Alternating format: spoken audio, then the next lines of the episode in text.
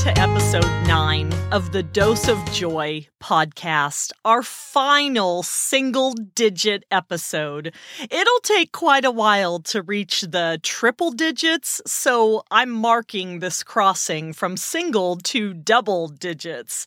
I'm your host, Joy Huber.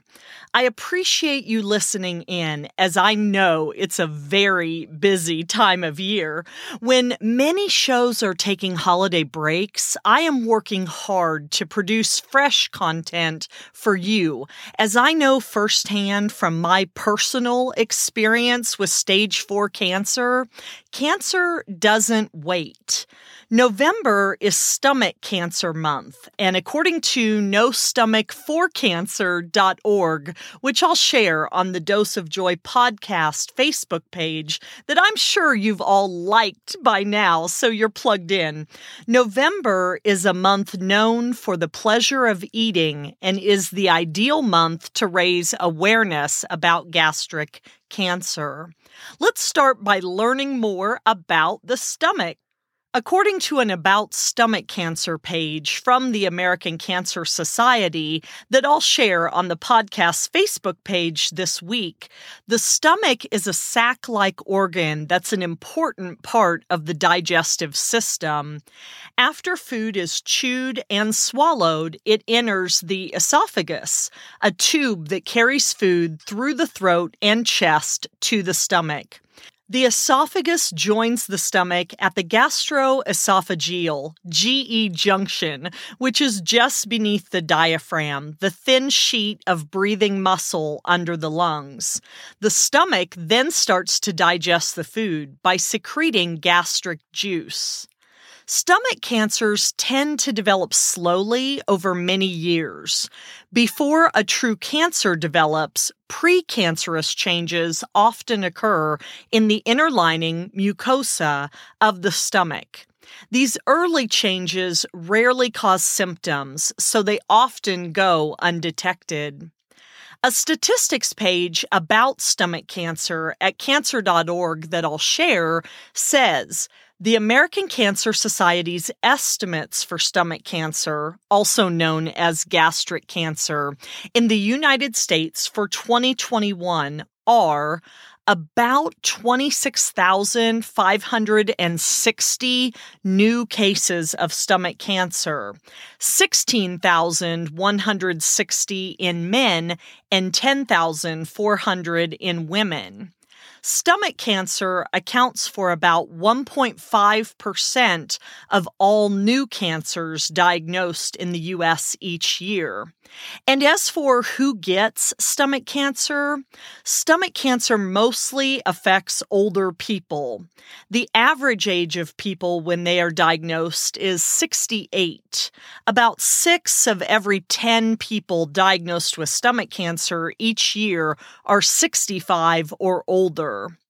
The lifetime risk of developing stomach cancer is higher in men, about 1 in 96, than in women, about 1 in 152. But each person's risk can be affected by many other factors. And for stomach cancer trends over time, in the US, the number of new cases of stomach cancer has been dropping by about 1.5% each year over the last 10 years. For much of the early 20th century, stomach cancer was the leading cause of cancer death in the United States, but today it is well down on this list. The reasons for this aren't completely clear, but a main factor that could be important in the decline is the increased use of refrigeration for food storage, which has led to people eating fewer salted and smoked foods, known risk factors for stomach cancer. Let's get into some of the other risk factors for stomach cancer. I'll share the page with the whole list on the Dose of Joy podcast Facebook page this week. But here's a few from the American Cancer Society I want to highlight. Keep in mind, a risk factor is anything that raises your chances of getting a disease, such as cancer. Different cancers have different risk factors. Some risk factors, like smoking, can be changed. We talked about the Freedom from Smoking program earlier this month in the lung cancer episode, if you want to go back and listen into that one. Others, like a person's age or family history, can't be changed. But having a risk factor or even several risk factors does not mean that you will get the disease. Many people with one or more risk factors never get cancer, while others who get cancer may have had few or no known risk factors. Scientists have found several risk factors that make a person more likely to get stomach cancer. Some of these can be controlled, but others cannot. Gender. Stomach cancer is more common in men than in women. Age. Stomach cancer can occur in younger people, but the risk goes up as a person gets older. Most people diagnosed with stomach cancer are in their 60s, 70s, or 80s. Ethnicity. In the United States, stomach cancer is more common in Hispanic Americans, African Americans, Native Americans, and Asian Pacific Islanders than it is in non Hispanic whites. Geography. Worldwide, stomach cancer is more common in East Asia, Eastern Europe, and South and Central America. This disease is less common in Africa and North America. Being overweight or obese. Being overweight or obese is linked with an increased risk of cancers of the cardia, the upper part of the stomach near the esophagus. Diet. Stomach cancer risk is increased in people whose diets include large amounts of foods preserved by salting, such as salted fish and meat and pickled vegetables. Eating processed, grilled, or charcoaled meats regularly appears to increase risk of non cardia stomach cancers. Eating few or no fruits likely increases the risk of stomach cancer. On the other hand, eating lots of fresh fruits, especially citrus fruits, and raw vegetables appears to lower the risk of stomach cancer. Alcohol use. Alcohol use probably increases the risk of stomach cancer. The evidence for this link is strongest for people who have three or more drinks per day. Tobacco use. Smoking increases stomach cancer risk, particularly for cancers of the upper part of the stomach near the esophagus. The rate of stomach cancer is about doubled in people who smoke. Family history of stomach cancer. People with first degree relatives, parents, siblings, or children who have had stomach cancer are more likely to develop this disease, even without one of the inherited cancer syndromes described previously. Still, most people who get stomach cancer do not have a family history of it. Certain occupations, Workers in the coal, metal, and rubber industries seem to have a higher risk of getting stomach cancer. Having type A blood Blood type groups refer to certain substances that are normally present on the surface of red blood cells and some other types of cells. These groups are important in matching blood for transfusions. For unknown reasons, people with type A blood have a higher risk of getting stomach cancer. Now, while early stage stomach cancer, gastric cancer rarely causes symptoms, in countries where screening for stomach cancer is not routine, such as the United States, most stomach cancers aren't found until they've grown fairly large or have spread outside the stomach. When stomach cancer does cause signs and symptoms, they can include poor appetite, weight loss without trying, abdominal, belly pain, vague discomfort in the abdomen, usually above the navel, feeling full after eating only a small meal, heartburn or indigestion, nausea, vomiting with or without blood, swelling or fluid buildup in the abdomen, blood in the stool, feeling tired or weak as a result of having too few red blood cells, anemia, and yellowing of the skin and eyes, jaundice, if the cancer spreads to the liver. Most of these symptoms are more likely to be caused by things other than stomach cancer, such as a viral infection or an ulcer. Some of these symptoms may also be caused by other types of cancer. But people who have any of these problems, especially if they don't go away or get worse, should see a doctor so the cause can be found and treated if needed. Up next, I'll share some of the tests for stomach cancer. The link to the full page from the American Cancer Society will be shared on the podcast Facebook page this week. Stomach cancer, also known as gastric cancer, is usually found when a person goes to the doctor because of signs or symptoms they are having. If stomach cancer is suspected, exams and tests will be needed to find out for sure. If cancer is found, other tests might then be needed to learn more about it. Medical history, physical exam, and tests to look for bleeding. When taking your medical history, the doctor will ask about your symptoms, such as eating problems, pain, bloating, etc., and possible risk factors to see if they might suggest stomach cancer or another cause. The physical exam can give your doctor information about possible signs of stomach cancer or other health problems. In particular, the doctor will feel your belly for anything abnormal.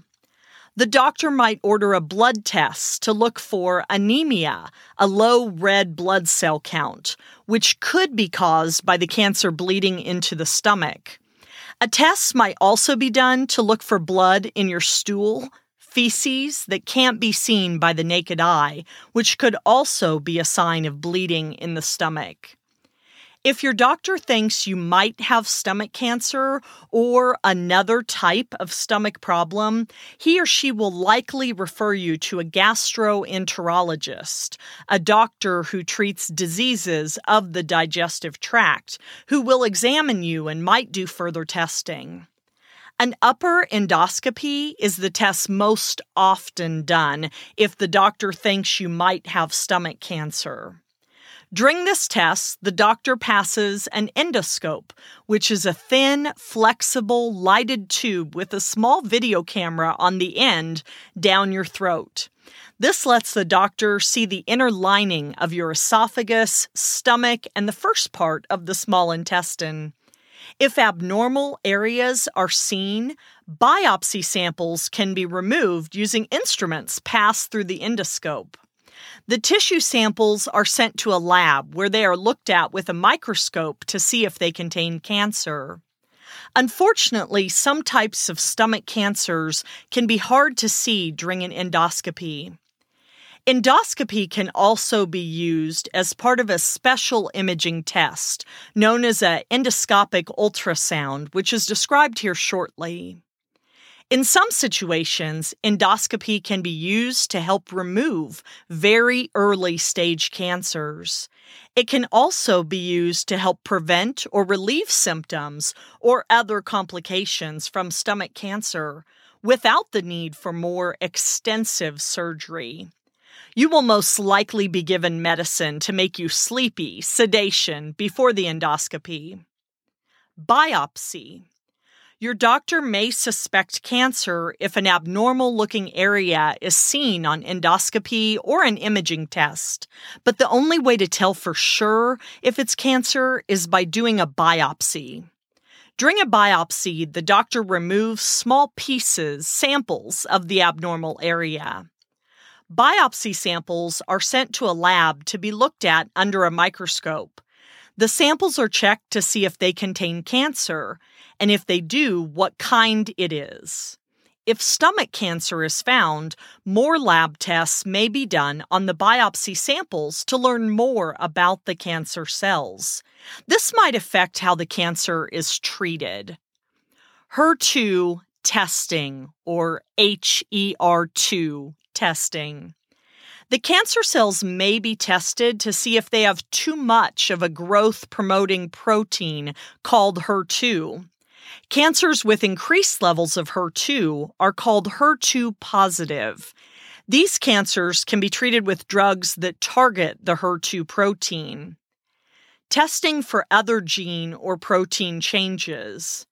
The cancer cells may also be tested for other gene or protein changes that might affect treatment. There's also imaging tests that use X rays, magnetic fields, sound waves, or radioactive substances to create pictures of the inside of your body. The upper gastrointestinal GI series is an X ray test to look at the inner lining of the esophagus, stomach, and the first part of the small intestine. This test is used less often than upper endoscopy to look for stomach cancer or other stomach problems, as it can miss some abnormal areas, and it doesn't allow the doctor to take biopsy samples. But it is less invasive than endoscopy, and it might be useful in some situations.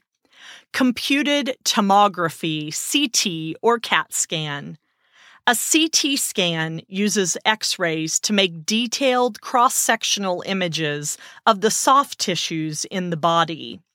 CT scans can show the stomach fairly clearly and often can confirm the location of a cancer. CT scans can also show other parts of the body to which stomach cancer might have spread, such as the liver and nearby lymph nodes. This can help determine the extent, stage of the cancer, and if surgery may be a good treatment option. Endoscopic ultrasound. Endoscopic ultrasound is often used to see how far a cancer might have spread into the wall of the stomach or into nearby areas or nearby lymph nodes. For this test, a small ultrasound probe is placed on the tip of an endoscope. While you are sedated, the endoscope is passed down your throat and into the stomach. The probe is put up against the wall of the stomach where the cancer is. It gives off sound waves and detects the echoes as they bounce back, which are then converted into images. Doctors can use these images to look at the layers of the stomach wall, as well as the nearby lymph nodes and other structures just outside the stomach positron emission tomography PET scan. A PET scan can be useful to help determine the extent of the cancer in the body. For this test, you are injected with a slightly radioactive form of sugar, which collects mainly in cancer cells. A special camera is then used to create a picture of areas of radioactivity in the body. The picture is not detailed like a CT or MRI scan, but a PET scan can look for possible areas of cancer spread in all areas of the body at once. Many newer machines can do both a PET and CT scan at the same time. PET CT scan. This lets the doctor see areas that light up on the PET scan in more detail. Although PET scans can be useful for finding areas of cancer spread, they aren't always helpful in certain kinds of stomach cancer because some types don't take up much of the radioactive sugar. Magnetic resonance imaging, MRI. Like a CT scan, an MRI can show detailed images of soft tissues in the body.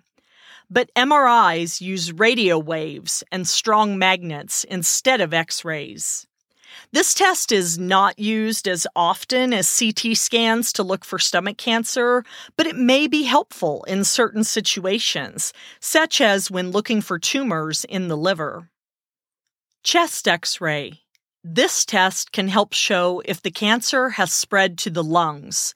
It might also be used to help determine if a person has any serious lung or heart diseases, which might affect whether surgery would be a treatment option.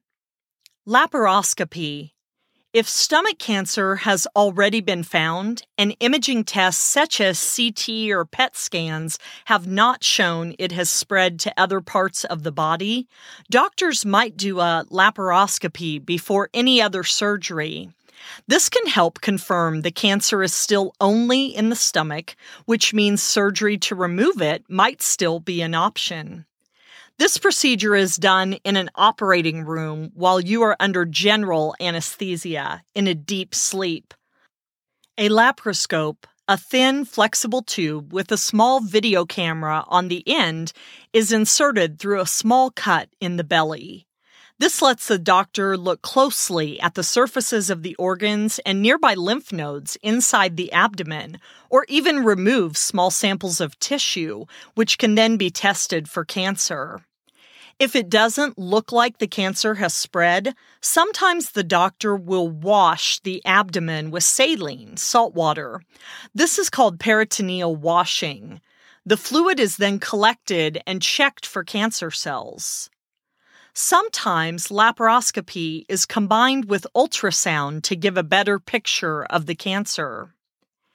Tests of organ function if cancer is found, the doctor might recommend certain lab tests, especially if surgery might be an option.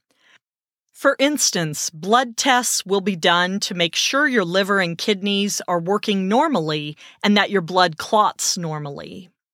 If surgery is planned or you are going to get medicines that can affect the heart, you may also have an electrocardiogram, EKG, and or an echocardiogram, an ultrasound of the heart to make sure your heart is functioning well. There's a helpful page of questions to ask on the American Cancer Society website that I will share on the Dose of Joy podcast Facebook page this week, but here's a few I wanted to call out for you. When you're told you have stomach cancer, good questions to ask may include what kind of stomach cancer do I have? Where is the cancer in my stomach? What is the stage of my cancer, and what does that mean in my case? Are there other tests that need to be done before we can decide on treatment? How much experience do you have treating this type of cancer? When deciding on a treatment plan, you may wish to ask What treatment choices do I have? What do you recommend and why? What is the goal of treatment? To cure the cancer, slow its growth, ease symptoms, etc. Are there any clinical trials I should think about now? How quickly do we need to decide on treatment? And during treatment, questions you want to think about asking include How will we know if the treatment is working? Is there anything I can do to help manage side effects? What symptoms or side effects should I tell you about right away? How can I reach you or someone on your team on nights, weekends, or holidays? Do I need to change what I eat during treatment? Stomach cancer typically starts in the inner lining of the stomach. From there, it can grow and spread in different ways. It can grow through the wall of the stomach and into nearby organs. It might also spread to the nearby lymph nodes, bean sized structures that help fight infections. As the cancer becomes more advanced, it can travel through the bloodstream or lymph system and spread, metastasize, to organs such as the liver, lungs, and bones, which can make it harder to treat. Surgery to remove the cancer is typically part of treatment if it can be done, as it offers the best chance for long term survival. But surgery might not be a good option if the cancer has spread widely or if a person isn't healthy enough for it. Other treatments, such as chemotherapy and radiation therapy, are often part of treatment as well, either along with or instead of surgery. Newer treatments, such as targeted drugs and immunotherapy, might be helpful in some situations as well. Because most people will get different types of treatment for their cancer, it's important that a team of doctors review and discuss the best options for treatment. Stomach cancer isn't common in the United States, and it can be challenging to treat. So it's important that your cancer care team is experienced in treating stomach cancer. As we wrap up another show, I want to come back to No Stomach for Cancer, as they also offer one on one cancer support. I will share the form you can fill out on their site on the Facebook page, but it also says you may call or text us directly at 1 608 692 5141 for immediate attention. So I wanted to pass along that number too. Again, it's 608 692 5141. And with that, I conclude today's episode of Dose of Joy. If you enjoy the show, the best way to help is by leaving a five star review wherever you're listening in. Also, tell someone you know facing cancer about this show so they can listen in and catch up on all the previous episodes they're interested in. Contact the show at doseofjoypodcast at hotmail.com if you're trying to reach Joy. Next week, we'll be talking about hair loss, as the month of November got away from me without discussing it in length with all the cancer awareness months that occurred this month. Thanks for tuning in. Wishing you a joyful life. I'm gonna laugh and I'm gonna cry. The world is waiting.